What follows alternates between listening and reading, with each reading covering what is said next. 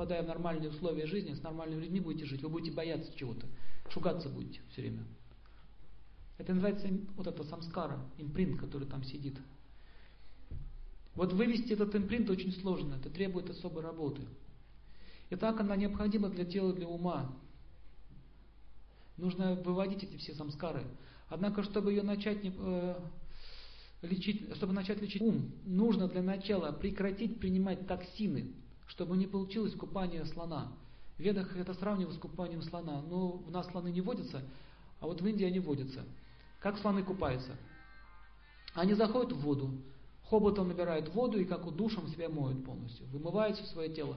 Когда они выходят из воды, начинают валяться в песке. Но у нас это можно сравнить купание собаки. Собака, она как поплавает, вы ее помойте как следует, собачку, а она выйдет, начнет валяться в грязи. Крутится. Видели, да? Кататься начинает. Вот так же вот, так же вот и лечение ума. Пока человек будет, может мыться, чиститься, какие-то мантры повторять, какие-то звуковые вибрации повторять, но при этом он продолжает купаться в этой грязи. То есть он, не, он так и не понял, что нужно прекратить принимать токсины. И что же за токсины такие? Например, алкоголизм. Человек пока пьет, он не сможет избавиться от этой зависимости. Даже пару капель, даже запахи будут на него влиять. И для психического здоровья сначала нужно превратить в плохие впечатления и опыт от поступления в наше сознание, отгородиться от этого всего. Как, например, при заболевании нужно э, физическое тело погрузить в покой и нормальную еду. Да? Там болеет. Нужно нормально питаться и отдыхать. Также, когда мы чувствуем психические недомогания, для начала нужно уйти из больной среды. Это правило, первое, с чего начинается. Ну, допустим, вот я желаю всем счастья, я желаю всем счастья, я желаю всем счастья. Вот на программе, допустим, хорошо, так атмосфера приятная, домой пришли, там скандал. К примеру. Все, бу, покупали слона, пришли домой, вымазались. Поэтому сама система, вот эта вот наша современная культура, она не позволяет человеку быть абсолютно психически здоровым. Нас постоянно напрягают, у нас больная атмосфера. Поэтому сейчас в Кальюгу это тяжелее всего, лечить свой ум, свою психику. Поэтому старайтесь как можно чаще выходить на природу. Выезжайте на природу, поменьше вы находитесь в городе. Лучше всего иметь дачку где-нибудь в лесу. И как можно больше проводить там свое времени. Самое лучшее место для занятия духовной практикой – это природа, подальше от людей. Люди находятся в раджасе, в тамасе. Мы заражаемся постоянно от них вот этой вот энергией. Вот у кого машина есть, он знает, он едет по дороге. Хочет спокойно ехать. Да, спокойно. Его сзади биби, бубу, биби, заставляет тебя вот так вот дергаться. Это означает больная среда. А во-вторых, нужен сильный разум, чтобы переварить впечатление. Это важные пункты, должны их помечать. Сильный разум. Как эмоцию можно подавить? Сильным разумом. Как можно накачать сильный разум? Кто догадается? Как качается разум? Откуда сила берется? Знание. Знание, еще раз знание. Тот, кто учится, победит всех, и все. Пройдет все трудности своей жизни. Нежелание учиться означает грабеж самого себя, обворовывает самого себя. Некогда учиться, мне важные дела. Что такое важные дела? Насколько, насколько они важны, эти дела? Пеленочки постирать, там, еще чего-нибудь, магазин сбегать? В чем важность этих дел? Человек пропускает серьезные знания. Например, вот заметьте, что многие говорят, я не могу, я занят. Чем занят? Это решит твои проблемы жизненные? Нет. Это можно отложить в сторону. Поэтому запомните, знания должны стоять на первом месте. Если где-то дают знания, нужно там быть. И еще пишите такой момент. Судьба очень немилостивая штука. Выпадает шанс один раз, а то и два раза в жизни. Больше не дается. Поэтому нельзя упускать шансы, которые вам дают. Если у вас есть возможность заработать денег, не, не, не говорите завтра я подумаю. Второго шанса не будет. Если у вас есть возможность поучиться, не говорите мне некогда, нужно учиться. То есть, а, посмотрите, миллион людей здесь живет, да? Единицы только, которые могут получить доступ к знаниям. Поэтому вы должны понять, что настоящее сокровище – это знание. В ведах описано только благочестивые души, которые в прошлой жизни совершали хорошие поступки, им в этой жизни дается шанс соприкоснуться со знанием, который покончит с их страданиями. Разве это не золото? Разве это не награда? Но почему-то у нас понимание ценности это материальные шмотки какие-то, которые останутся здесь, в этом мире. Они не придут нас к ничему хорошему. Итак, э, культивация разума идет за счет, разума, за счет силы знаний. Нужно изучать Писание, нужно изучать книги, нужно, в общем, учиться. Дальше сознание называется чита. Выведение токсинов из читы заключается в восстановлении их приема, для чего, требу, для чего требуется контроль ума и чувств. То есть нужно научиться контролировать свои чувства. Не нужно по первому зову своих чувств бежать и выполнять их приказы. Это, это означает, что человек становится уже цивилизованным. Затем требуется направить внутрь свет Будхи, чтобы сжечь плохой опыт, который мы уже впитали. Будхи это разум. Что такое свет? Ну, например, кто-то вас оскорбляет или обижает, вот орет на вас. Ваше естественное состояние, любого человека состояние будет неприятно, когда на тебя нападают. У нас начинает срабатывать защита. А потом обида. Зачем он так поступил? Какой он негодяй. Мы начинаем пережевывать тему. Помните, мы говорили? Жевать начинаем эту жвачку. Так вот, что нужно сделать, чтобы отпустить обиду? Есть такая, есть такая психотехника, она юридическая. Представьте этого человека или эту ситуацию, которая вызвала у вас стресс в луче света. Вот белый луч света. Вот эта ситуация в этом луче света. И произведите такую фразу. Я оставляю это. Я оставляю это. Пусть Бог вопрос это решает. Это не моего ума дело. Понимаете, да, идею? А вы все равно не сможете ничего больше изменить. Все, он уже нарал на вас. Это уже произошло. Какой смысл это пережевывать? Луч света означает, что вы, вы признаете, как он кармы. Пусть разбираются высшие силы с этим человеком. Почему я должен разбираться? Ибо, как Христос сказал, не суди, ибо судим будешь. Помните? Не суди. То есть надо никого судить. Вот это очень, очень глубокая мысль.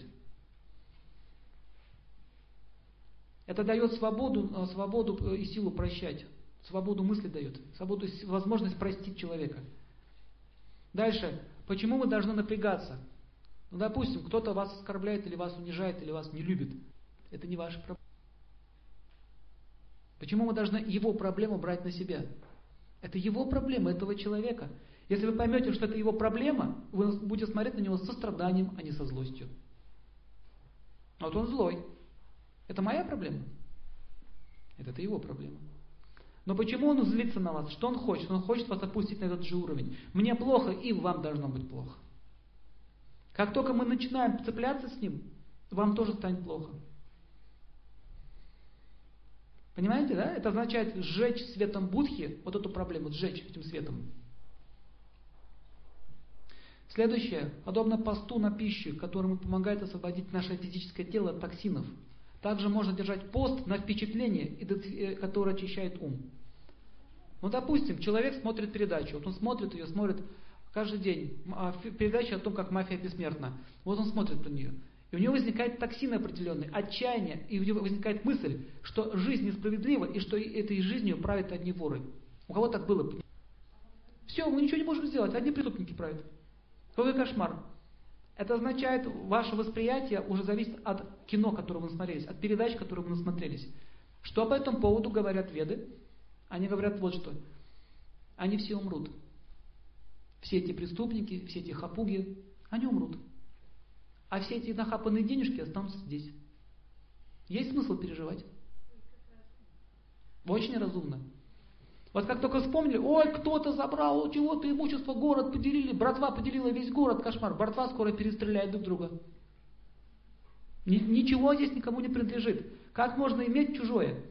Эта собственность нам не принадлежит, этот мир нам не принадлежит. Это, эта планета Земля нам не принадлежит, она в космосе находится, она принадлежит Богу. И что же они взяли? Они временно взяли что-то себе. Где эти великие хапуги прошлого? Где они все? Их нет. Также этих не будет. Какой смысл переживать? Вот и все. Этот мир это просто перемещение предметов. В ведах это сравнивают э, с крысиной возней. У кого есть дача? Слышали, когда мыши или крысы что-то под полом носят, катают? Слышали, да? Что-то катают, пищат, ругаются между собой. Что они там делают? Делят имущество подпольное. У них там серьезная брат, братва там у них, понимаете, они дерутся там за обладание этими камешками, этими, этими там скорлупками, этими косточками и так далее. Вы на это же не реагируете. Что-то крысы что-то делят. Так вот это, братва, крысы что-то делят. Пусть дальше делят. У меня есть чем заниматься. Вам будет спокойнее жить. Таким образом, нужно понять, что в этом, этом мире нам ничего не принадлежит. Даже это физическое тело мы взяли в прокат. В прокат бирочка. Мы рождаемся, тело в прокат, бирочка такая висит, номер такой-то. И когда мы его сдаем с проката, тоже бирочка висит, сдано. В, в, в утиль сырье все. Она больше не нужна уже. И что же нам здесь принадлежит? Вы понимаете? То есть, когда вы понимаете, что такое вечность, вас ничего уже не трогает. Никакие события этого мира вас не трогают. Итак, это называется свет Будхи. Как только принятие впечатления прекратилось, то есть вы не рассуждаете на эту тему, не обсасываете ее с разных сторон, не смотрите политические передачи. Какой, а что такое смотреть политическую передачу? Это значит участвовать в том, что участвовать э, в жизни тех людей, которые вы не можете повлиять. Вы участвуете в своем уме только там. Зачем это смотреть? Надо участвовать там, думать о том, где вы можете реально принимать участие. То есть о благотворительности, о помощи другим людям. Вот что вы можете, об этом и нужно говорить. Это называется тоже контроль своего ума. Итак, это называется все постное впечатление. То есть избирательно контролировать, о чем я говорю, о чем, что я слышу, что я вижу. Это небезопасно. Многие на работу, если приходят, о чем они слышат? Что во время перерыва говорят люди? Об чем? Об чем они труд, говорят в народе. Они, они кого-то осуждают, кого-то критикуют. В этом проходит вся их жизнь. В чем идея критики? Если кто-то плохой, значит я очень хороший. Вот в этом идея. Видите, какой я хороший? Я могу разобраться всех в них. Вот так я могу их разобрать, вот так я могу их разобрать, в такой стороны, с такой стороны. Я Бог, другими словами. Не участвовать в критике, пишите, не участвовать в критике, не участвовать в политике. Дает свободу ума, очищает ум от этих токсинов и улучшает нашу судьбу. Как только принятие впечатлений прекратилось, чита или, или сознание, которое по природе, по природе своей является пространством, она естественным образом очищает себя сама. Как, допустим, человек объел торт, торт съел много, у него живот болит. Если он попастится день, не поест ничего, проблема уйдет. Все переварится. То же самое здесь. Я прекратил принимать токсины, а сознание само себя начнет очищать. Но очень тяжело это сделать. У нас есть вкус. Вот этот вкус, он развился у нас. Нам хочется что-то опять делать. И обычно нас тянет. Так вот, аскеза ума и означает останавливать свои побуждения. Так как извне ничего не поступает, а питаться сознанию чем-то нужно, содержание читы последует на уровень разума, который правильно его переварит. То есть нужно свой ум занимать в этом идее. То есть в чем суть этого стиха? Он должен быть занят. Чем же он должен быть занят? Позитивной деятельностью. Ум не может быть ничем не занят. Либо он занят негативной деятельностью, либо позитивной. Посередине не бывает. Этот материальный мир, он двойственный. Есть либо тепло, либо холодно. Да? Заметили? Мужчина, женщина, плюс-минус. Среднего не бывает. То же самое здесь. Если человек не занят позитивной деятельностью, он будет заниматься негативной. Вот и все. Для этого нужны очень глубокие размышления, изучение и медитации. Когда ум и чувства спокойны, не получают очищения извне, пробуждаются наши внутренние мысли – Что такое глубокие размышления? Это, это, это терапия. А, может быть, видели когда-нибудь японские камни? Там мудрецы, вот, они смотрят на них, камни стоят. Пять вы видите только их четыре. Их можно увидеть только с вертолета или сверху, что там пять стоит. Знаете такой камень? Такой сад есть в Японии. Очень интересное. Древние его построили. Как они так сделали, кто не может понять. Вот они сидят и размышляют. То есть это идет внутренняя работа. О чем же мы можем размышлять?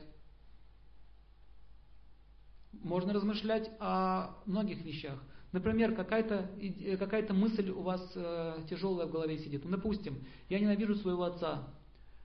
Я его ненавижу. Вот эта мысль сидит. Самскара это сидит. Почему я его ненавижу? Вопрос. Можно вопрос уму задавать. Вопросы уму можно задавать. Гипнотизеры так делают. Но вы можете сами с собой разговаривать, только, только про себя. А то нас не поймут. Почему? Почему я его ненавижу? Вопрос задается еще раз.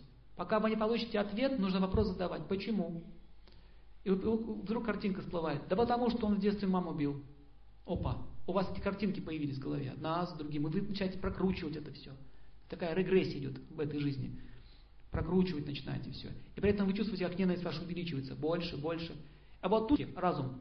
Стоп, говорите, стоп. Зачем ты мне это рисуешь, эту картинку? Так, он пил, допустим. Да, он пил. Ты теперь пьешь? Нет, я ненавижу водку эту. Почему я ненавижу? Потому что отец пил. Значит, отец твой стал, стал твоим учителем. Он показал тебе, как тебе надо жить. Смотрите. Опа. Поменяли. Поменяли мотивацию. Из ненависти уже переходим к пониманию, что он стал причиной моей кармы. Он показал мне, как не надо жить. Хороший он уже теперь. Видите, он уже хороший стал. Ум уже воспринимает эту ситуацию по-другому. Это называется глубокие размышления над ситуацией. Но обычно какие у нас размышления идут? Наши размышления идут таким образом, от ума, не от разума. Мой отец пил, значит я буду пить. Это от ума. В армии такое очень часто встречается. Вот меня били, допустим, когда я был молодым воином, да, солдатом, меня били, вот я сейчас дедом стану, тоже буду всех бить. Я интересно наблюдал за такими солдатами. И он же, он же терпел все эти унижения, вот эти все вот оскорбления в свой адрес. Почему он таким же стал? Да, психологи тоже вот об этом задумались. Почему они так себя ведут? Возвращают то, что им было дано. Это эго так работает. Вот мне было плохо, и ничего мне в голову не приходит, как только начать опять делать зло. А он попал в эту ситуацию, потому что так уже себя вел. Вы что думаете, дедовщина у нас здесь не бывает? Да, она везде. Это не армейская проблема. В армии просто все скрывается, потому что люди вместе живут, близко, два года, когда одна семья. Дедовщина, она везде проявляется, на работе проявляется, разве нет? Но посмотрите, приходит новый человек на работу. И на него все сваливают. Давай, вперед, то делай, это делает. Даже в женских коллективах это есть. Даже в религиозных организациях это есть. Вот ты молодой, да? Ты молодой, ну вот давай, тебе полезно, работай. Мы уже дембеля, нам Богу пора уже. Видите, эта тенденция, она прослеживается везде. Желание насиловать. Поэтому запишите. Размышление глубокое означает, вы опираетесь на шастры, на Писание. Вы берете свой разум не своего ума собственного, а из Писания. Что говорят Писания? Ты получил это страдание в результате своей судьбы. Что ты еще хочешь? Ты заслужил этого. Как только я понимаю, что я это заслужил, у меня нет э, претензий и нет амбиций по отношению к окружающим людям. Видите, это дает свободу. Сейчас мы как видим, этот человек меня обижает, он виноват в моей жизни, он, только он. Он причина моей разрушенной судьбы. Значит, у вас есть причина для ненависти к нему. А ненависть порождает различные болезни, тяжелые психические расстройства. Так? То есть глубокое понимание истины жизни и философское дает свободу от этих вещей. А вот здесь не поможет, бесполезно. Я люблю, я счастливый, не будьте счастливым, пока не осознаете природу вещей. Итак, глубокие привычки и воспоминания выплывают на поверхность ума и становятся предметом будхи, то есть самскары. Самскары всегда всплывают. Нужно, нужно думать, откуда они идут. На этом основан метод регрессии. Он взят из йоги. Что это было?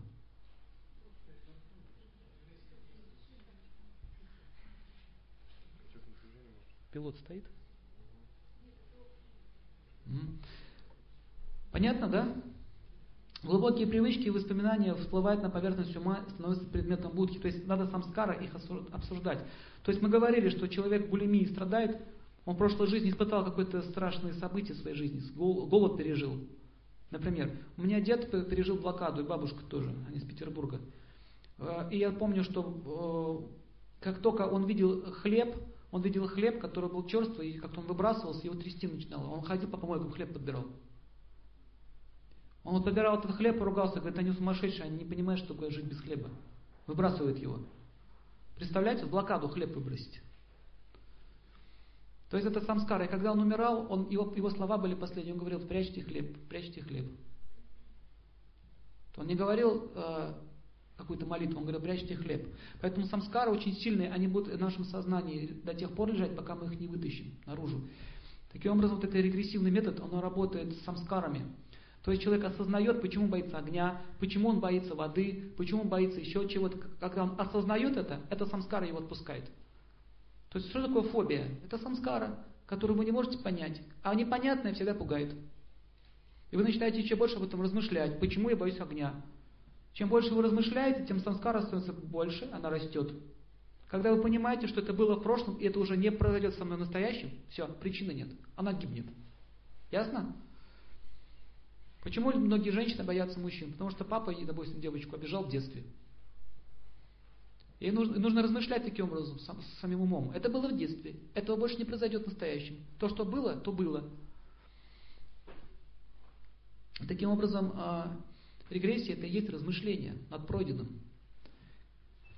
Людям, конечно, простые люди, они не йоги, им тяжело э, сработать своим самскарами, поэтому есть вот эта психотерапия. Но что самое интересное, они говорят, что это новый способ. А если почитают йогические методы, там то же самое написано. Ничего нового нет. Вообще, новое – это всегда хорошо забытое старое. Итак, физический уровень детоксикации – это чистое питание. То есть начинаем с физического тела. Накопление токсинов из, э, из грубых элементов, в основном земли и воды, выводится из физического тела через э, каналы. То есть есть специальные аргические практики, как панчкарма, например, а также посты. А вот выведение токсинов из тонкого тела ума, это называется пранаяма. Прана-аяма. Не прана-яма, неправильно говорят. Яма означает смерть, прана означает жизнь. То есть, если говорить прана-яма, это жизнь, а, дыхание, ведущее к смерти. Индусы, э, йоги, когда услышали, как западные говорят, пранаяма, они говорят, как, как еще раз? Пранаяма? Они смеялись, говорят. Хоть понимаете, что вы говорите? Жизнь, ведущая в смерть. Прана, а яма. Прана, жизненная сила, а не, яма, смерть. Жизненная сила, ведущая из смерти, то есть к жизни. И с помощью определенных э, систем дыхательных упражнений можно выводить тонкие самскары наружу. Это своего рода как парилка в бане. Когда мы паримся, у нас через пот выходят токсины. А когда мы дышим таким образом, мы можем токсины вывести. На этом основано холоптропное дыхание, например. Слышали? Они дышат, они могут погружаться в сознание своей прошлой жизни в это время. Значит, кого-то начинает трясти, кто-то начинает там радостно смеяться. У всех разные реакции. Выходят токсины. Они выходят наружу. Я такую вещь еще заметил. При иглотерапии это тоже возникает. Например, в канал, если иглу вставить определенную, человек либо смеяться начинает, либо плакать сильно, ни с того ни с сего, он не может остановиться. Я это часто видел, такие вещи. То есть мы в канал воткнули иглу, туда прана пошла, она начала вы, вы, вы, вытягивать оттуда эту эмоцию, которая там сидит в тонком теле. Таким образом, пранаяма или йоговские дыхательные упражнения, которые создают особый вид потоотделения, выводящий излишние тонкие элементы – танмантры воды, земли, вкуса и запаха. Кто из вас замечал такое явление, когда он бежит быстро, вот бежите, бежите, потом у вас вкус во рту появляется? Вкус, поднимите руку, вот так было. Вкус, прямо вкус, сладкий, горький, острый, вкус. Что произошло с вами? Вы дышали. Вы активно начали дышать, вы активизировали прану, и у вас эти вкусы, танмантры, танмантры это тонкие эти субстанции, они выходят наружу, и вы их прямо чувствуете. Понимаете, да? То есть если управлять своим дыханием, можно вывести их все оттуда. В этом заключается смысл йоги, дыхательных упражнений. А не в том, чтобы накачать себе что-нибудь там. Это побочный эффект, физическое здоровье. Итак, обычное лечение под отделением помогает тоже в этом случае. То есть парилки, пишите, парилки реально лечат ум. Кто-то из вас был в парилке когда-нибудь, в хорошей бане? И когда вы ходите, у вас легкость. Легкость в теле, легкость в уме, настроение хорошее. Это означает, вы с помощью пота вывели эти вот токсины физически и психически тоже. Вы там расслаблялись очень сильно. В парилке сложно да, напрягаться. Там тело расслабляется, ваш ум расслабляется. Это своего рода, это своего рода йогическая асана. Шавасана, расслабление. Когда очень тепло и комфортно. То есть парилка это тоже целое искусство. Не нужно делать так, чтобы было душно. Вы умираете от, жар, от жар, жары. Везде, везде значит, огонь, Дышать невозможно, жить невозможно. Она должна быть в норме, чтобы она была очень комфортна. Тогда парилка будет давать хороший лечебный эффект. Также расслабляющий массаж в бане тоже очень благоприятно. Например, веничком березовым. Береза, береза, кстати, лечит психику очень хорошо. Береза дает смирение и выводит эмоции гнева из тела. Если парилочки березовым веничком делать массаж хороший, надо шлепать с такой силой, как будто там воду вас бьют. Это не очень правильно. То есть нужно так, чтобы чувствовалось, но не было боли. Чтобы тело расслаблялось. То есть идея парилки в чем заключается, веников, что тело расслабилось. Тогда будет эффект. Так, такие же паровые бани э, описаны в Аюрведе. Поэтому бани вышли из древности. Они гораздо древнее, чем мы думаем. В Гималаях очень распространены бани. На севере Индии. В России остались это, любители бани. А вот на Западе уже так уже уходит эта культура. Итак, такое лечение является частью юридической панчкармы, которая предназначена для очищения тонкого и грубых тел. Итак, причинный уровень детоксикации мантры, ой, э, ума. Гуны – это причинный уровень материи или ее ядро. И оно неразрушимо. Нет шансов удалить гуны из читы, но они могут быть видоизменены. Гуны как меняются? Пока человек будет находиться в гуне страсти, невежества, ни о каком психическом здоровье не будет идти речи. Бесполезно. Поэтому гуны каким образом мы меняем? Вспоминайте. С чего начинаем? С питания, с еды, то, что мы едим, с хорошей, чистой пищи. Она даст нам возможность погрузиться в гуну благости. Тело связано с умом. Если тело чистое, ум становится чистым. Если тело грязное, ум становится грязным. И наоборот, они всегда взаимозаменяемы, они связаны друг с другом. Поэтому хорошее соответственное питание это поднимает вас на гуну благости, вы становитесь спокойнее, чище, интерес начинает меняться, вкусы меняются.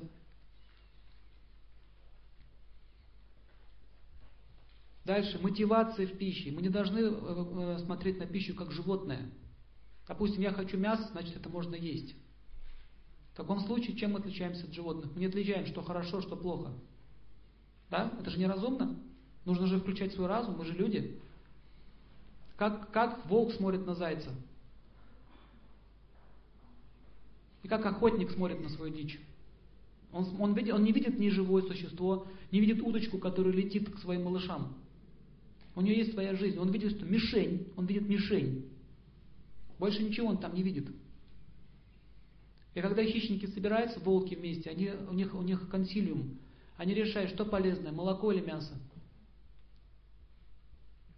Голосовать они будут. Волки голосуют. За что же они проголосуют? Конечно. Поэтому какой смысл в их науке и в их, в их открытиях? Они все под, подгонят под себя, под свои вкусы, под свои идеи. Поэтому вы должны понять, что пища это основа психического здоровья. Пока мы питаемся такой пищей, мы не можем быть цивилизованным, невозможно. Итак, все происходит как с телом, так и с умом. Если мы строим ткани тела с помощью плохой пищи, то они будут недоразвитые и поврежденные. Если структура тела повреждена, то тяжело поддерживать в нем здоровье. То же самое наше сознание, которое создается с течением времени. Если ее неправильно возделывать, а потом потребуется много времени, чтобы это все исправить. То есть еда, потом впечатление, общение и так далее. И сейчас мы будем с вами уже изучать э, три доши. Вата. Как лечить вату. Мы с вами уже проходили диагностику заболевания ваты. Помните, да? Когда вата расстроена, что с психикой происходит? Что с умом происходит? Страхи, беспокойство, суета. Перепады эмоций. Помните? Значит, природные лечения – это спокойно сидеть или прогуливаться в саду, лесу, у реки. Бег нужен? Нет. Бег не нужен. Ва, ты так возбуждена, а ты начнешь. Это совершенно не нужно. У озера или океана, особенно там, где тепло и светло. Тепло и светло. Тепло и светло уничтожает вату. Когда на солнышке вы загораете возле воды, все расслабляются, засыпают. Вата гасится таким образом, человеку спокойно, легче становится жить. Чувственное восприятие, звук, успокаивающая музыка или пение, классика, или слушать, допустим, птиц. Птицы.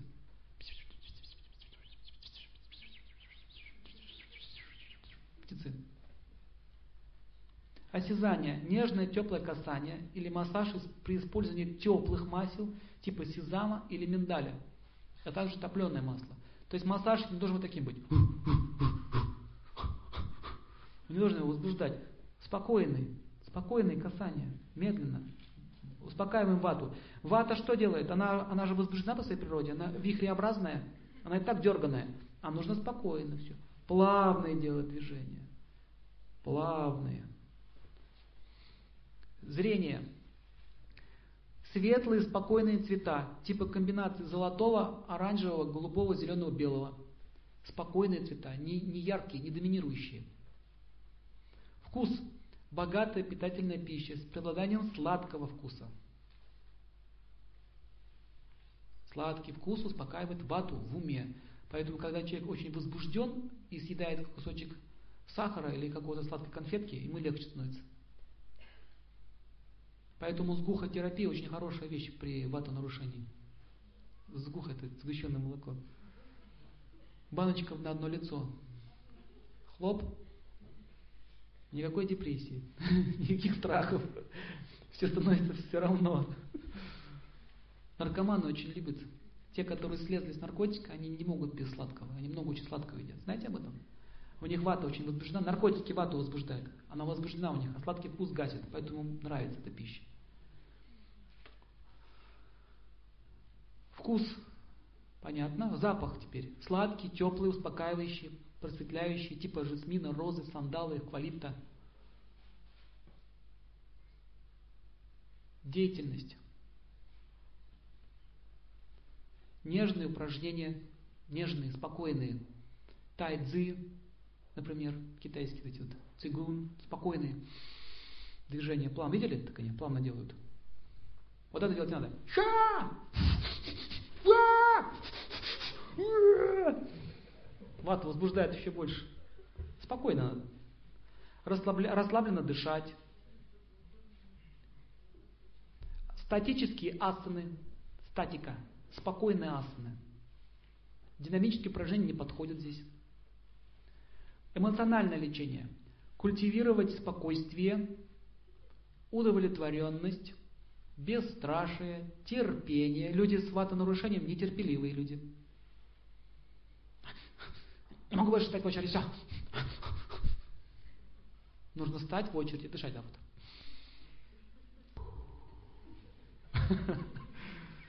Терпеть надо. Учиться терпеть. Психические мантры, об этом поговорим. Есть такие мантры противоватные, особенно мантра Рам, солнцем связано. Солнце, огонь, сжигает вату. Духовные, медитация на, а, допустим, на божества, допустим, на иконы, такие как Дева Мария, например, спокойные иконы. Не нужно там смотреть на изображение ангела с мечом. Понимаете? Спокойное что-то такое, очень умиротворяющее. Созерцание э, круглых куполов – Созерцание Луны успокаивает вату. Пита. Природные источники. Гулять среди цветов ярких. Красивые яркие цвета, они успокаивают питу. Хотя не огненную, они успокаивают. Очищают ее. Возле озер и, и рек прогуливаться по вечерам под звездным небом. А также смотреть ночное небо, луну и звезды. Можно на сеновал лечь и смотреть в звезды. Так вот засыпать. Спать прямо на сеновале лицом к звездам. Питу будет лечить. В нервной в психике. Ум будет лечить. Звук, чувственные. Звук. Охлаждающая тихая музыка, типа флейты. Звук воды. Тяжелый рок не нужно слушать.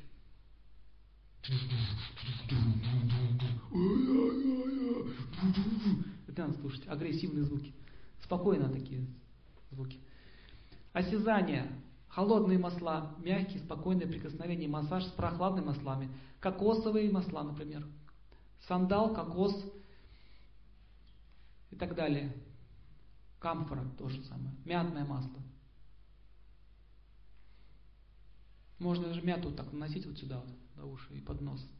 Мятно. Мята будет успокаивать питу. Цвета. Голубые, зеленые, белые. В том числе и одежду нужно носить такого цвета. Не нужно пестрые ковры вешать над вашей кроватью. Красный, ядреный красный такой пестрый ковер с желтыми такими прослойками, тигриные шкуры, например. Тигриную шкуру повесили над, над, над вашей кроватью. Вот будет у вас там кошмарики по ночам. У кого пита особенно больная. Будет звереть.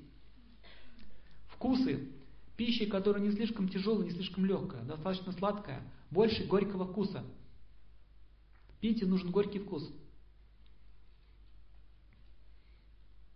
Такие как куркума, фенхель, кориандр. Запахи, холодные, сладкие ароматы. Розы, например, сандал, жасмин и так далее. Но очень хорошо сандал лечит питу. Сильно охлаждает. Благовоние с преимуществом сладковатым запахом. Деятельность, умеренные упражнения, прогулки. Чаще всего надо купаться, в бассейн надо ходить.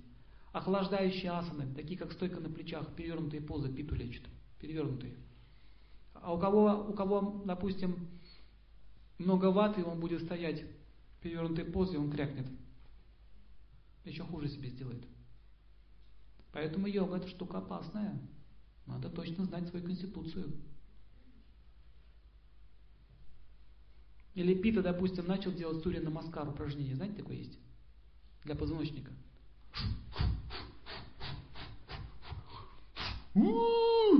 Началось. Нельзя ему это делать. Спортом ему нельзя заниматься. Особенно такие видами спорта, как где конкуренция есть. Там, регби, хоккей. Они обычно все питики дерутся на хоккея. Футболисты и хоккеисты, которые дерутся, это питики. Ватики все время уступают. Шабя бежит, ой, это забери. Мне не нужно. А Пита их это заводит. Меня забрали шайбу клюшкой по лицу. И начинается. А, эмоциональное культивирование дружбы, доброты, вежливости. Им трудно быть вежливыми. Питы.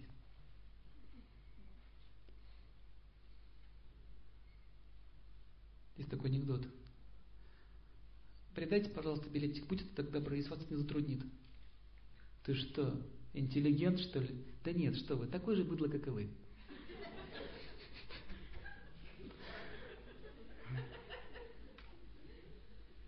То есть, а так Пита себя ведет, все равно заденет. Не сможет просто сказать, да ладно, он скажет, быдло, как и вы. Начнется драться, драка начнется. Извините, пожалуйста, будьте так добры, отвалите отсюда. То есть он даже вежливо, все равно будет у него эта пита природа проявляться. Ему сложно говорить вежливо, нужно учиться. Пить, э, высказываться мягко, спокойно, гладко, без оскорблений, без подначиваний, без этих вот уколов и так далее.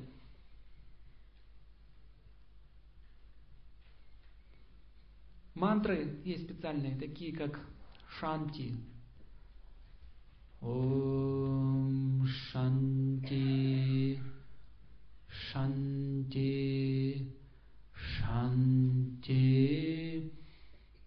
Тише. Отсюда мантра вышла. Успокаивает. Это вот Ша. Противоположность Шанти. Мантра тоже. Шанти дает э, силу успокоения. Раньше воины перед битвой повторяли эту мантру. Ом Шанти, Ом Шанти. Во время сражения они Шанти повторяли, чтобы гнев не вступал в силу. Побеждали таким образом. Итак, а, духовная медитация на милосердие. Заниматься благотворительностью. Молитвы о всеобщем мире. Не нужно так молиться, Господи, покарай этих нечестивцев. Пусть меч возмездия бросится им на голову. Так не надо. Но и хочется так молиться. Где демоны везде. Господи, спаси меня от этих извергов. Пита, пита заболевания. Молитва тоже оскверняется таким образом. Нужно просить о спокойном чему-то. Мира надо всем желать. Я желаю всем мира, такая мантра есть еще на русском языке. Я желаю всем мира. Перед сном спокойной ночи всем, всему миру. Понятно? А люди, которые страдают бессонницей из-за пита заболевания, начинают желать всем мира, они начинают хорошо, ну, хорошо спать. Замечено было. Это факт. Капха – природные впечатления. энергичное путешествие или прогулки в сухих пустынных местах, походы по высоким горам или солнечные ветреные дни на открытых пространствах. Что она больше всего не любит. И ну, ей хочется на... Как идет, как идет капха в поход? Как она идет? Она одевает самый маленький рюкзачок, который только есть. Но в этом рюкзачке лежит что? Провизия. Много провизии. И, и теплое одеяло. Надувной матрас, котелок, запасные ложки. Какая цель похода капхи? До, ближайшего, до ближайшей полянки развести костер, приготовить кашку. Ясно? Потом мягенько постелить себе кроваточку из веточек еловых и сыпануть до вечера. То есть у нее нет идеи куда-то идти. Это капха. Поэтому ей нужно чаще всего ходить, ходить, еще раз ходить в горы. При этом она начинает злиться. Горы. В поле. Какое поле? Мне здесь неплохо. Давай лучше я буду лежать на кровати и вот так ножками делать. Но эта идея лежать на кровати не стоит на первом месте. Понятно, да? Они будут ножками, ручками дрыгать, но на кровати. Сейчас уже есть йога для ленивых. Читали новые книги? Йога для ленивых. В своем кабинете на кровати делать упражнения. Это не йога. Это ерунда какая-то. Итак, понятно, да, с капхой? Капхе нужен паровоз, пишите. Паровоз, чаще всего пита бывает паровоз. Он берет капху, капху на прицеп и потянул. Если муж капха, а жена пита, это будет интересная картина. Очень интересная. Она будет говорить, ой, ой, ой, ой, вперед, ой, ой, ой. Он, он говорит все вперед, а он говорит назад, не хочу вперед. Когда капха собирается куда-то, пита выходит из себя. Очень долго мажутся губы с зависанием таким. Оп. Завис. Серьги вешаются так. Оп. Завис. А Пита, он уже несколько раз машину завел, несколько раз ее прогрел, потушил, она снова остыла. Он уже отремонтировал ее, он уже сгонял своим друзьям, он уже все приготовил. Он все уже сделал, он уже выдохся, все, он же... Ты еще не вышла? А оно завис.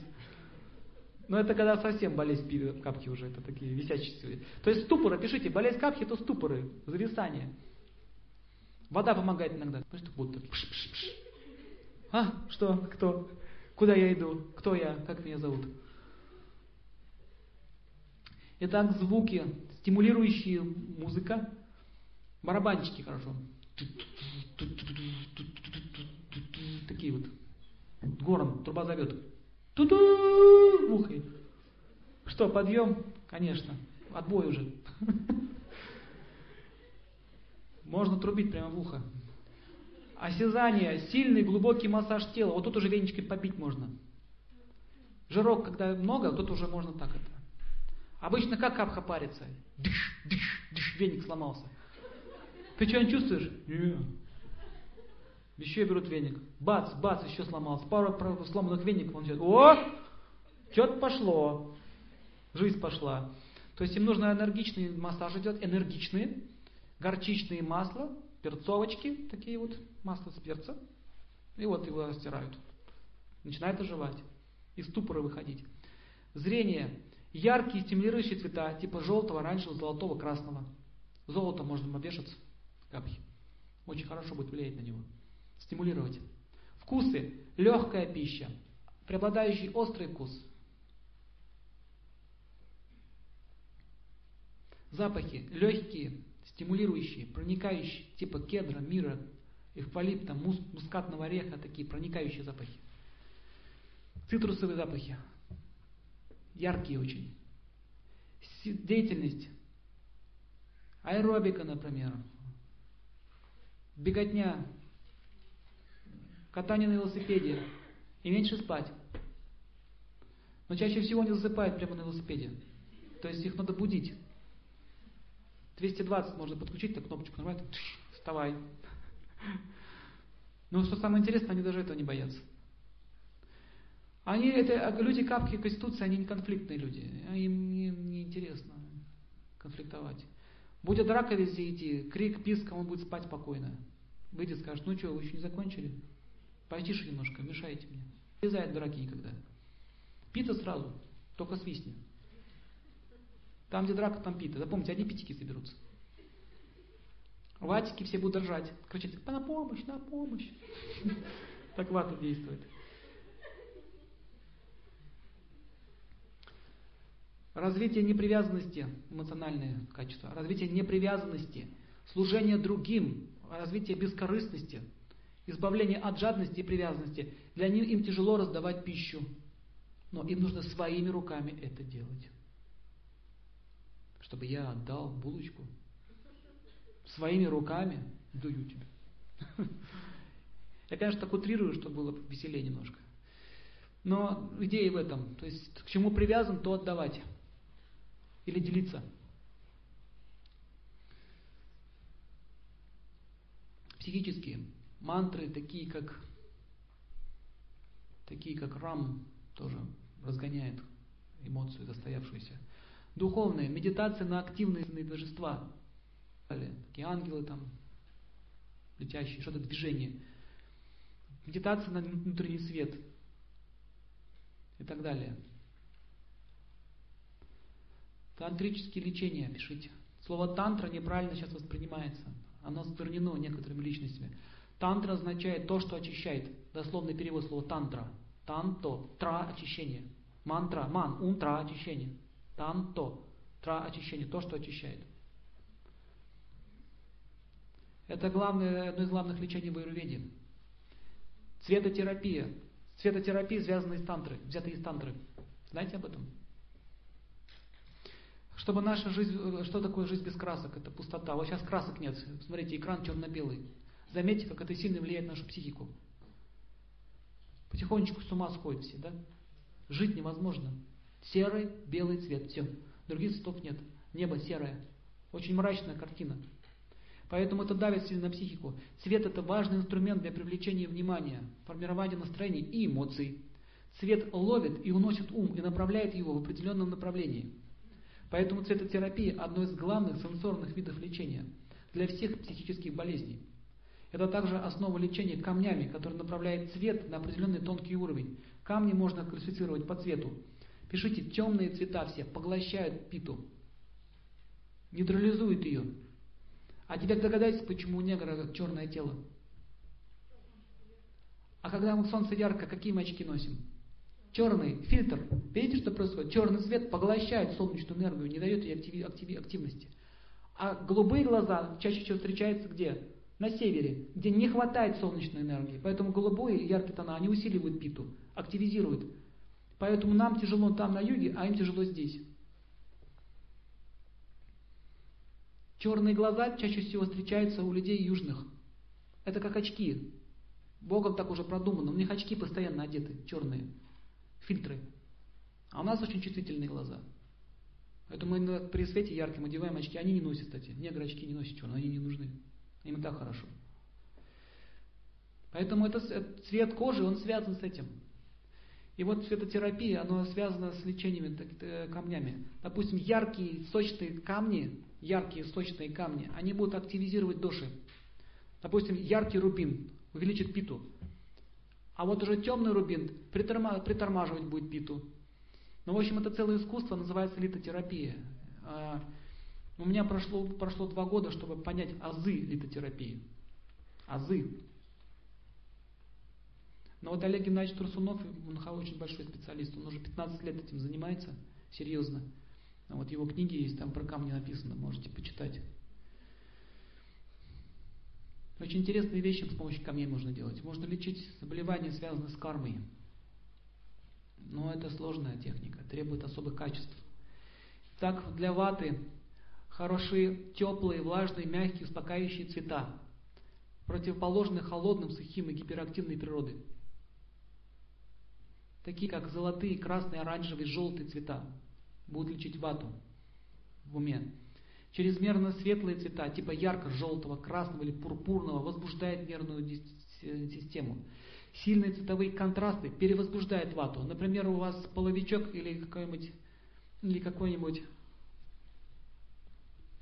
этот, как он называется, ковер висит.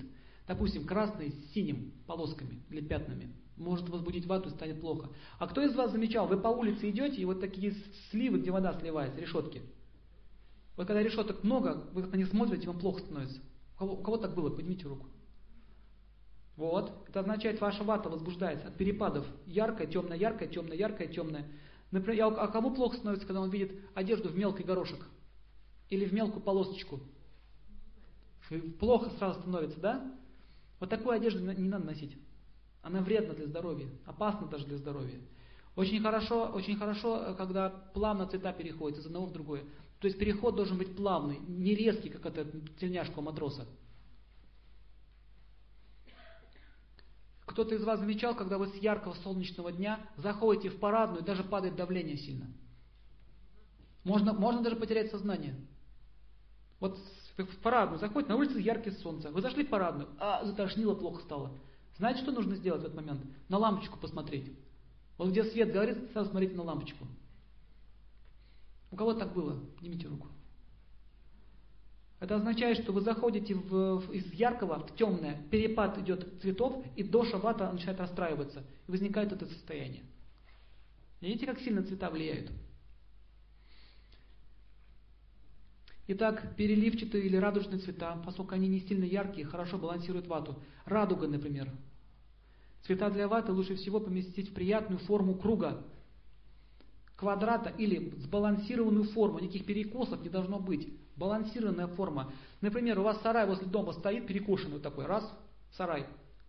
Вот этот сарай будет вам выводить в вату равновесие. Вы будете психовать. Вот увидели его, психоз начнется. Это будет постоянно происходить. Перекошенная форма возбуждает вату. Кого возбуждали? Или в доме у вас полка криво висит, вот кажется, да, что там полочка, она будет вам расстраивать вату. Вот такие вот вещи. Поэтому отследите в своей квартире, что у вас там висит и как стоит. Обычно вата в своей жизни имеет дело с множеством цветов. Но они не должны быть э, ломаные цвета, какие-то, допустим, дырочку что-то там и так далее. Вот э, есть такие очки с дырочками. Не всем они подходят. Многим они могут вызвать инсульт. Потому что они на вату будут действовать. Вы смотрите на мир через дырочки. Кому-то подходит, кому-то нет. Нужно конституцию понимать. Пита, ее лучше всего, ей лучше всего подходят холодные, умеренные, успокаивающие цвета, противоположные горячей и агрессивной природе. Это прежде всего, прежде всего белые, зеленые, синие, голубые цвета. Она должна избегать горячих и резких стимулирующих цветов, такие как вот сейчас вот э, в сотовых, сотовые телефоны, где продают, желтые такие, оранжевые, люмицидные такие цвета. Они сильно питу возбуждают. Я специально спрашивал, как они себя чувствуют в этом помещении. Почти все они жалуются на головную боль и боль в глазах. Они просто убивают людей, которые там работают, вот этими цветами. Однако очень светлые цвета типа неонового может расстроить питу, так же как и сильно зеленый или синий. Теперь понимаете, почему бык бросается на красную тряпку? Что с ним происходит? У него и так питы много, по природе по своей, пит, пита, бык. А ему еще красную тряпку. У него пита возбуждается, начинает беситься. Если женщина хочет соблазнить мужчину, ей нужно одеть красное платье и покраситься в белый волос. Белый волос. Белый волос, красное платье и красные эти башмаки, бриллианты сюда поставить. И мушку вот здесь. Чпок. Все. Совет начинающим преступкам. Я серьезно говорю, могут изнасиловать. Будьте очень аккуратны. Красное, красное платье не носите. Особенно с разрезами и красное платье. Все, возбуждает. Оно влияет на половую чакру. Красный цвет это чак, чакра Маладхары, половая энергия. Мышцы тоже. Замечали? Чего он красный галстук одел? У него там тема мужская. И мне просто так нравится именно красные пиджаки, красные галстуки. Это означает, есть много питы в уме. Итак, а, пите больше всего подходят умеренные пастельные тона. Медитация ночью под звездами очень хороша для них. Однако они должны избегать насыщенного черного цвета или серых, а, серого цвета. Следует избегать угловатые, резкие, проникающие формы. Ну, например, ну, например, какая-нибудь там ну, сабля висит, допустим, у вас над, кроватью. Сабля висит. Или рога оленя так пух, питу возбуждает. А рога оленя означает угроза. Это пита. Ум будет как угроза это воспринимать. То есть при болезни капхи эти вещи нужно все брать. Вообще, если голова оленя в доме стоит с рогами, знайте, вы связаны с этим оленем. Вся карма этого оленя будет у вас в доме. Это делать не надо.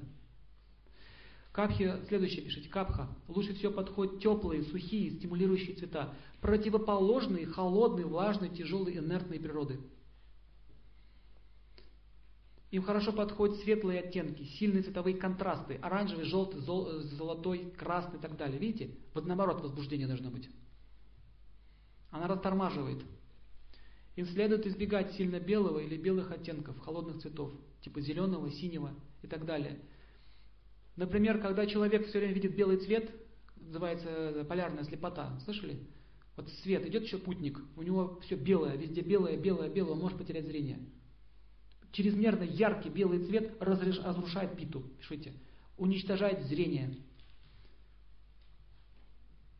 Практически что происходит? Белый снег это как прожектор в глаза ему светит постоянно, и он ослепляется, поэтому черные очки надо одевать. Также очень часто у летчиков такие вещи возникают. Они вот летят время голубое небо. Небо, небо, небо, везде голубое небо. Нет тучек, нет облаков, да? И солнце. И вы знаете, такой есть феномен, они могут слепнуть. У них возникают такие проблемы. Поэтому у них очки, они меняют очки, периодически там какие-то фигурки появляются. У меня летчик знакомый есть, он рассказывал, говорит, был такой случай, когда самолет разбился, говорит, потерял управление, не мог понять, где я нахожусь вообще, из-за потери ориентации. И так далее. А, необходимо также учитывать свойства цветов в соответствии с тремя гунами. Эти факторы важны для психических болезней. Что такое гуны и цвета? Ну вот, например, зайдите в какую-нибудь хрущевку старую, где расписаны стены, стены всякой гадостью. Вот это гуна невежества. Если вы живете в таком доме, у вас будет постоянное гуна невежества в сознании. Это будет депрессовать вас, тормозить вашу психику. Также, когда видите постоянную грязь, очень плохо влияет на психику. Поэтому грязь в вашем доме, это пишите, это, это провокатор для скандалов. Ум становится невоздержанным и агрессивным. Говорит, бесит меня, видеть не могу. Вот, видите, начинается у него а также э, грязная одежда и грязные тона, допустим, обои какие-то серые, мрачные, или пол какой-нибудь там детской неожиданности покрашен. То есть какие-то все время такие вот мрачные, погребальные тона. Понятно? Вот эти, эти, эти краски, от них нужно избегать, чтобы в квартире их вообще не было. А также старые вещи, хлам какой-то старый, ненужный.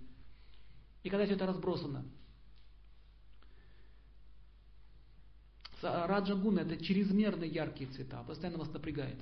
А сатвагуна это нежные тона, нежные, ласковые тона, добрые тона. Понятно, да, с этим?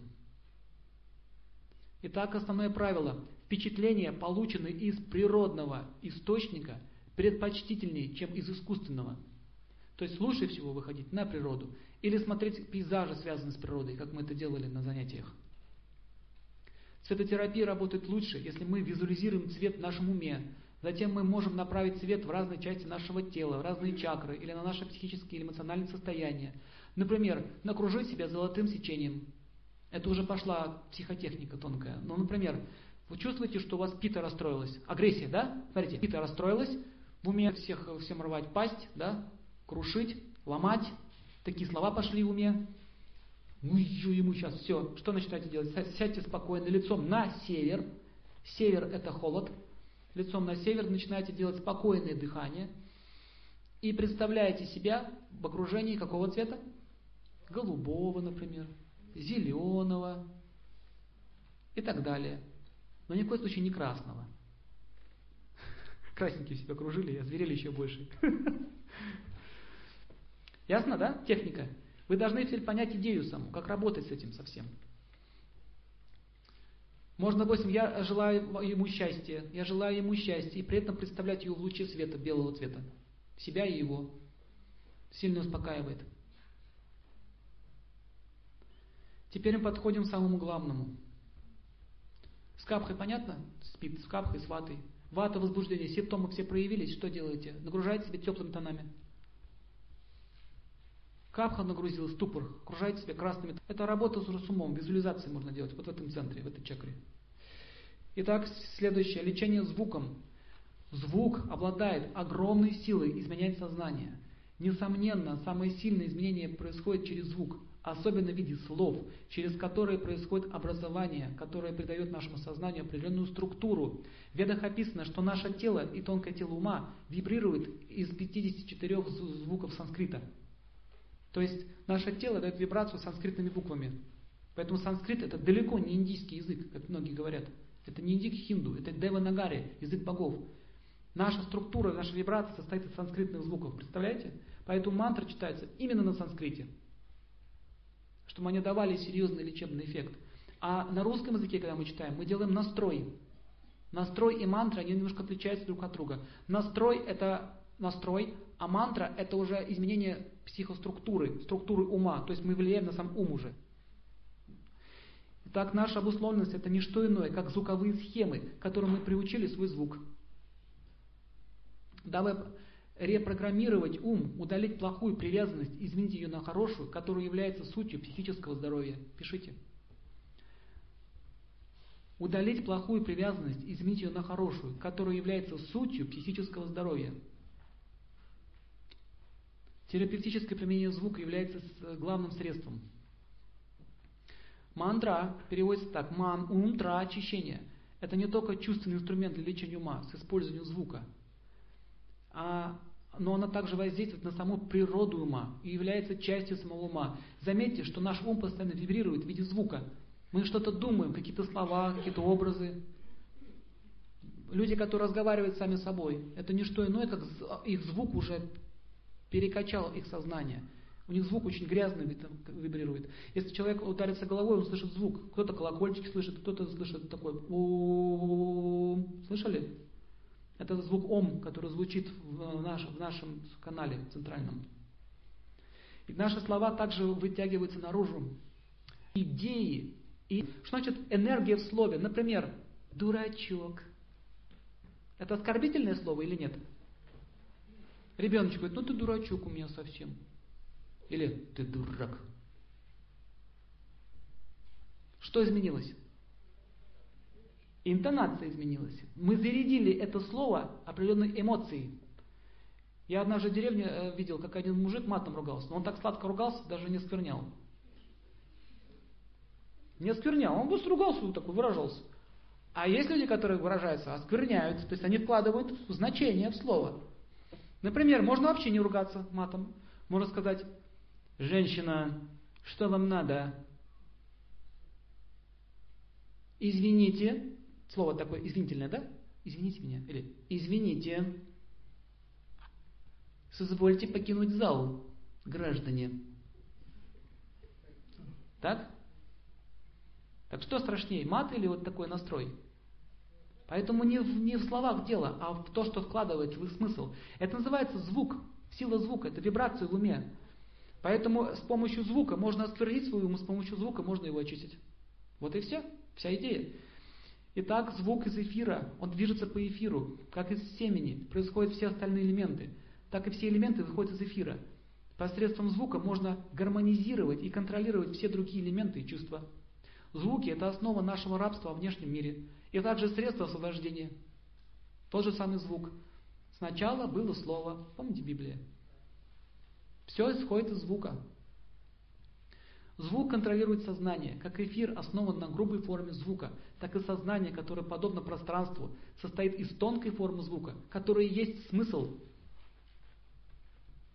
Я говорю вам, стол. Как только я сказал слово стол, С-Т-О-Л. Отдельные звуки. Стол, если вы будете долго повторять слово стол, стол, стол, стол, стол, стол, стол, стол, вы потеряете смысл этого, этого звука. У вас образ уходит этого звука. Пробовали так в детстве играли? Повторяешь одно и то же слово, это теряет свой смысл. Думаешь, что это за язык вообще, русский или какой?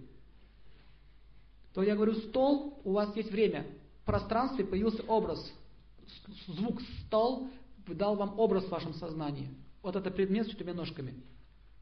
Стул и так далее. Так можно языки учить. Не нужно делать переводы. Стол, table. Так делать не надо. Table. Table. Все, это больше не стол, это table. Да? Микрофон.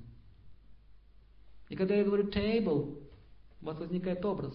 Как вы язык понимаете? Я говорю, у вас образы возникают.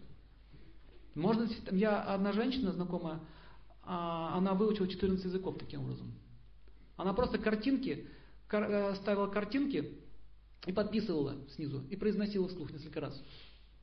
Никаких переводов. Перевод, значит, вы грузите свой ум, вы не можете запомнить. И вам становится тяжело, ум начинает сопротивляться. Таким образом, с помощью йоги можно языки учить, если знать эту психотехнику. Итак, э, речь пронизывает все элементы и сознания. Нет ничего, что могло бы контролировать с, с умом и чувствами, и разумом, и что мы не могли бы выразить словами. Речь – это сама сила сознания. Поэтому по речи можно увидеть, насколько человек чист или грязен. Как только он открывает свой рот, сразу все становится понятно, что там у него в его сознании. Вы когда видели обезьяну? Она очень может так мудрый вид такой делать. Она когда в воде сидит теплый, вот так вот.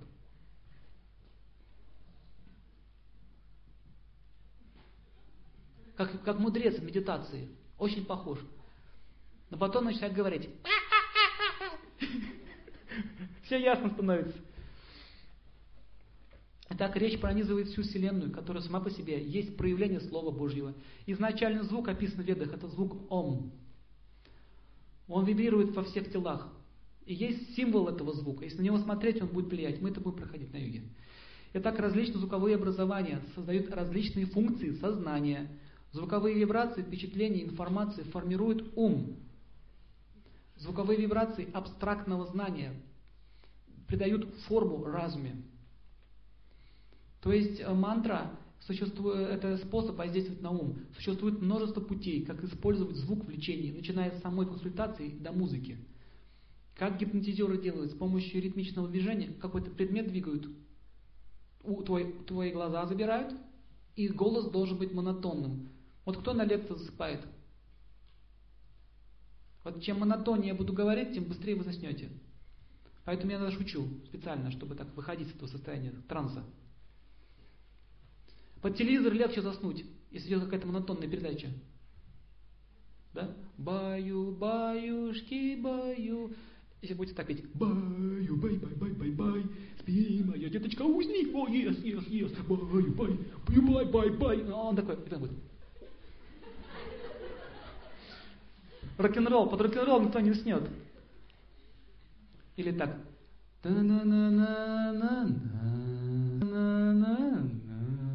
Мы однажды ехали в машине, и водитель ничего мне не придумал, как поставить такую музыку. И ехали вечером, вот так музыка. Ла-ла-ла-ла-ла-ла. Я тебя люблю. Ла-ла-ла-ла. Говорю, такие все уже. Ла-ла-ла. Ну-ка, вырубай эту музыку, пока не разобьемся. А он уже начал так уже клевать. Поэтому какая-то языковая вибрация в уме, она может вырубить человека. Допустим, звук мотора.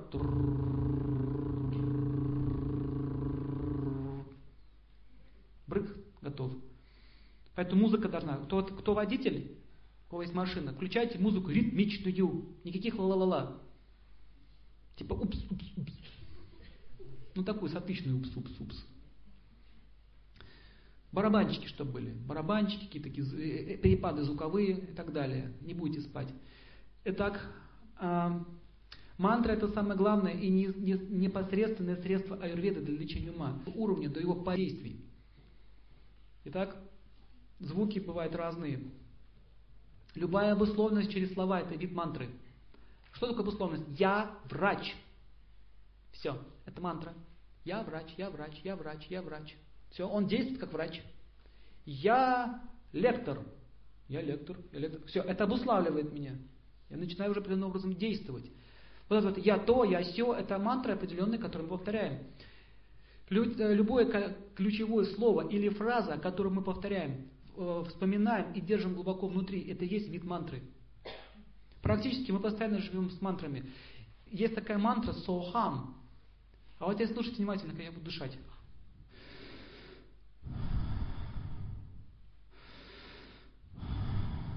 Со, хам, мантра.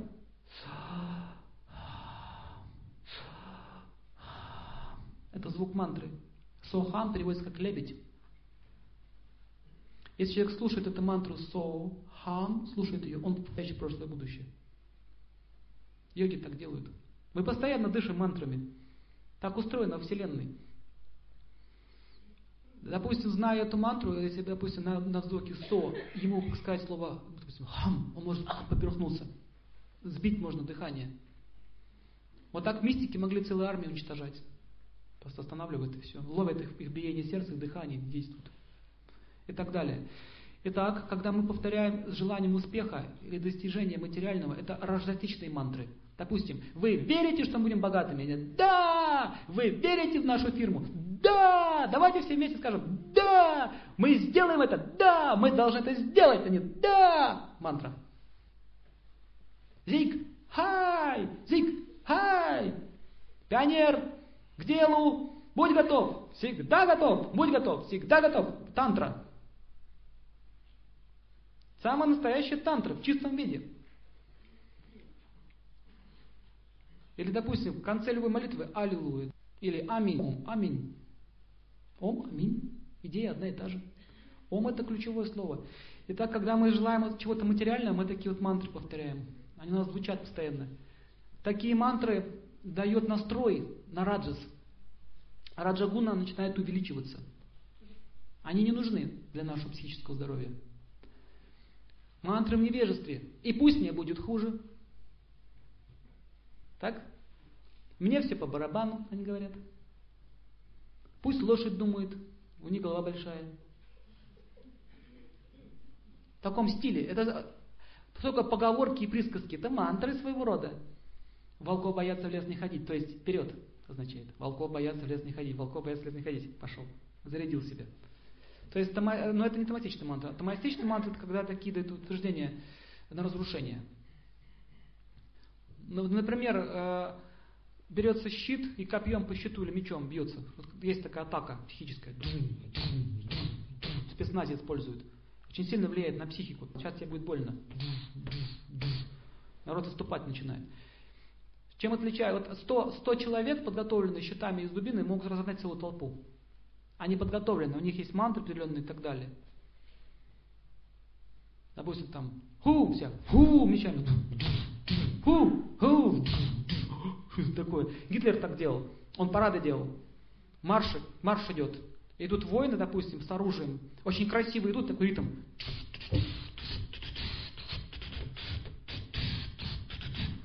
Народ так, а, сила.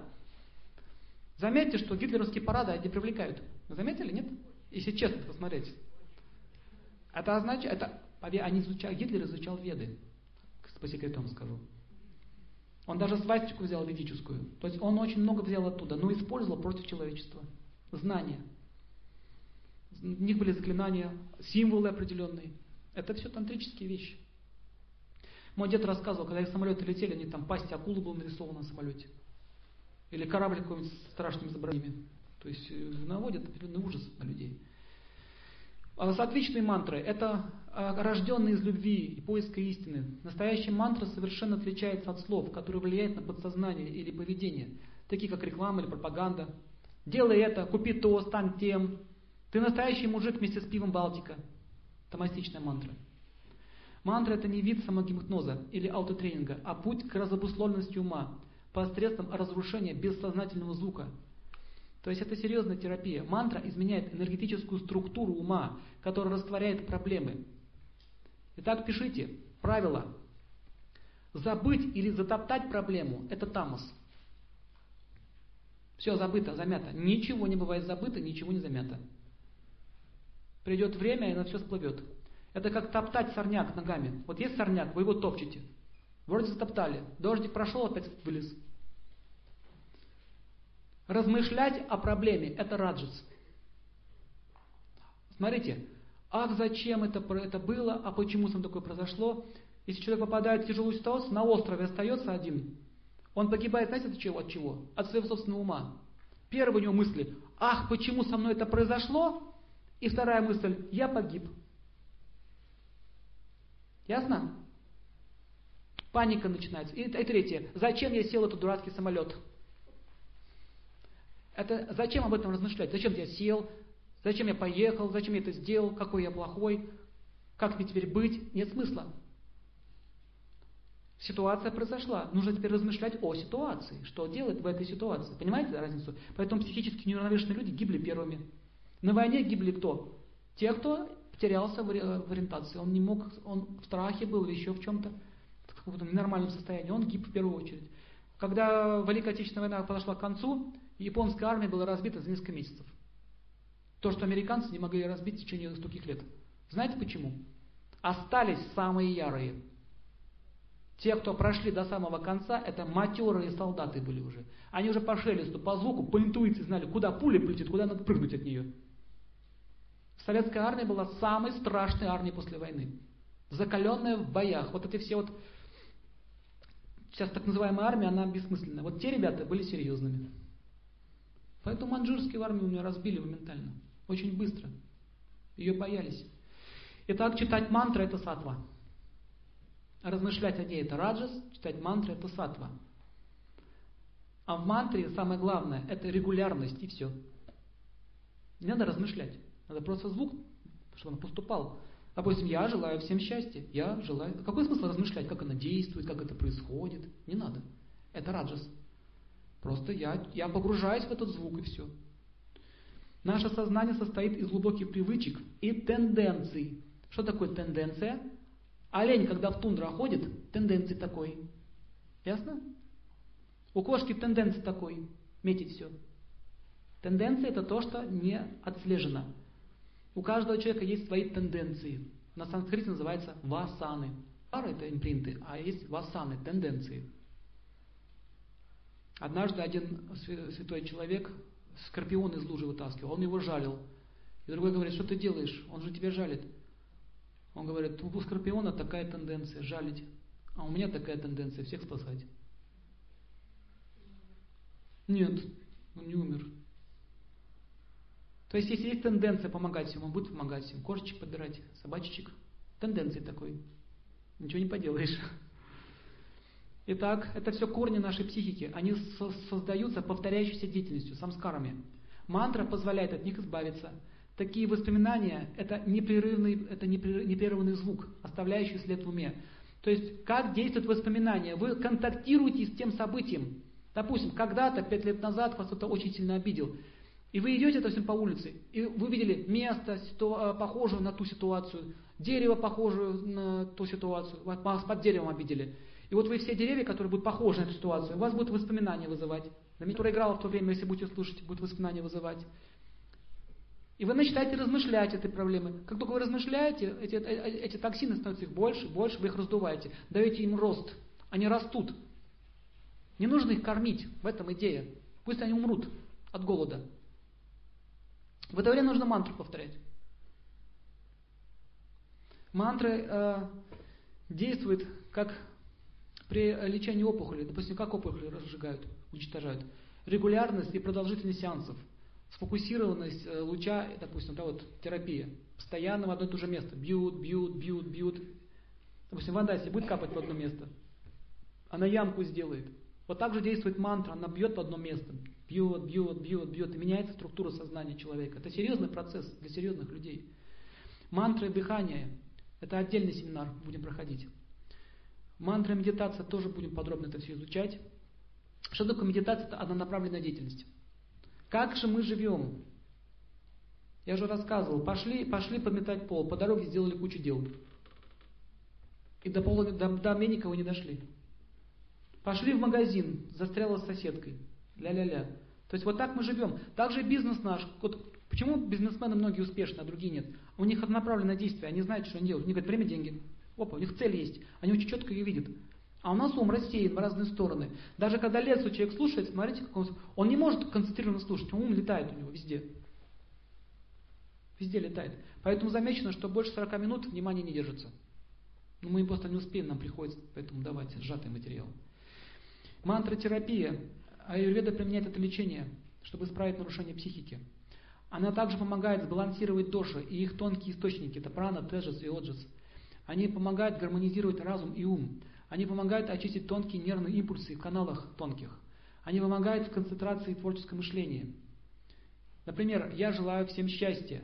Вот ее санскритный вариант. Хотите, я вам скажу? Мантра звучит так. Ом Рам. Сейчас объясню. Ом – изначальный звук и принцип жизни. А Рам – это основа сущности. Рама в русском слове означает э, как основа. Основа. То есть основа жизненного принципа. Или божественного сияния солнца. Рам – это биджа мантра или семя мантры солнца. Что такое солнце? Это отраженный свет духовного бытия. Он дает всем счастье, даже злым существам, кто не может без него жить, без зла. Все равно солнце это дает. Видите принцип, да? Дальше. А, солнце – это ответственность за жизнь других. Солнце – это защита, это всегда божественный настрой. Тот, кто повторяет эту мантру, меняет свой эгоистический настрой на божественный. Есть разные мантры, и они преследуют разные цели. Но об этом мы узнаем позже на семинаре по йоге. То есть, смотрите, просто кажется Ом Догадались вы раньше об этом, что за этим стоит? Можно повторять ее тупо и ничего не поняв. Но если вы настраиваетесь и произносите эту мантру Ом, Рам, у вас возникает связь со светом, с высшей силой. И ваша структура ума меняться начинает. Уже делать что-то позитивное. И это то, что мы с вами делаем. Мы, я желаю всем счастья. Это та же мантра, только на русском языке. Кто из вас заметил, что легче стало жить? Поднимите руку. Вот честно. Как-то легче, свободнее стало смотреть на этот мир. Это означает, что происходит изменение структуры ума. А если вы будете серьезно практиковать мантры, ваше сознание будет меняться. Что происходит? Люди бросают курить. Они не ломают себе голову, как это сделать. Я и делал такие эксперименты. Не может человек бросить курить. Он начинает мантры повторять определенные. Через некоторое время он замечает, что его уже не тянет. То есть мантра уничтожает семена этих желаний, разрушает эту структуру, вкус этот разрушает. Вот что он делает. Из тамаса в сатву убирает. А из сатвы еще выше. Есть духовные мантры, но это будет отдельная тема. Это будет отдельный семинар. Это уже для, это уже для продвинутых людей. Кто хочет уже дальше идти. Таким образом, должны понять, что молитва чем отличается от мантры. Кто мне скажет? Молитва это просьба, это обращение. Да? Она тоже хороша, но это больше относится к настрою. Мы настраиваемся на определенные отношения со Всевышним. Да? Это молитва. Молиться можно и людям прийти, я вас молю, я вас прошу, да? Мы же тоже молимся, обращаемся к человеку. А мантра – это работа с сознанием уже, это уже изменение ее структуры ума. Например, я знал одного человека, он не мог, у него есть, есть проблема серьезная, он гомосексуалист. И он понимает, что это серьезное извращение. И он ничего не может с тобой сделать. И когда он стал повторять мантру Ом Рам, у него захотелось жениться через некоторое время. Появились нормальные тенденции. Как это происходит, они не могут понять.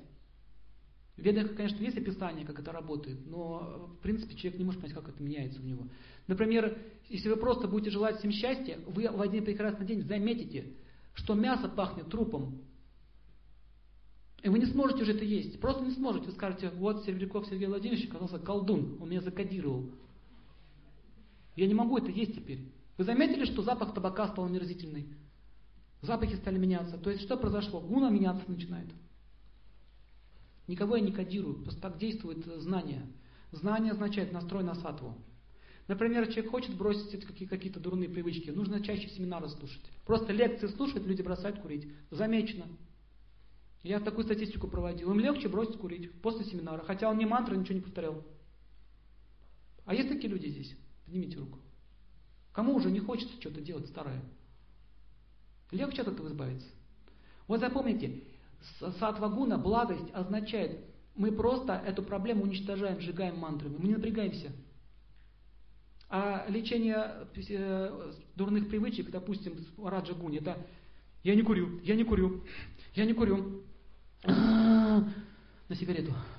Я не курю. Да курю, курю я, курю. Я не могу больше этого. Все. Хорошо, ладно. Ты победила, сигарета. И я тебя за это ненавижу. Тамагуна пошла. Что я теперь сделаю? Укурюсь, пока не покапает со всех щелей. Что мне плохо было. Укурился. Плохо стало, не хочу. Это автоматичный вид борьбы с, с, с этими с, дурными, с дурными привычками. Как только легчает, Опять. Табачком пахнет. Хочется. Хочется. говорят узбеки. Хоца. Очень хоца. Понимаете, да? Аутотренинг к какой гуне относится? Раджас. Я счастливый, я счастливый, я красивый. Ведь я, я, я. А я это проблема. С этого все началось, что ты. И больше никого. И опять я, я. Я люблю свою болезнь. Я так ее люблю. Как же ее любить-то можно? Она тебе боль причиняет. В ведах описано, болезнь это зло. Самое настоящее. Она причиняет страдания для души и для тела. Вот так вот, господа. Итак, сейчас я закончу. Сейчас у нас будет полчаса. Нужно сделать некоторые объявления. И потом мы будем желать счастья в конце под слайды. И также через, через, через одну лекцию у нас начнется новый семинар. Я предоставляю слово нашему организатору этой программы. Сейчас он нам все расскажет, что будет дальше. Спасибо вам за внимание.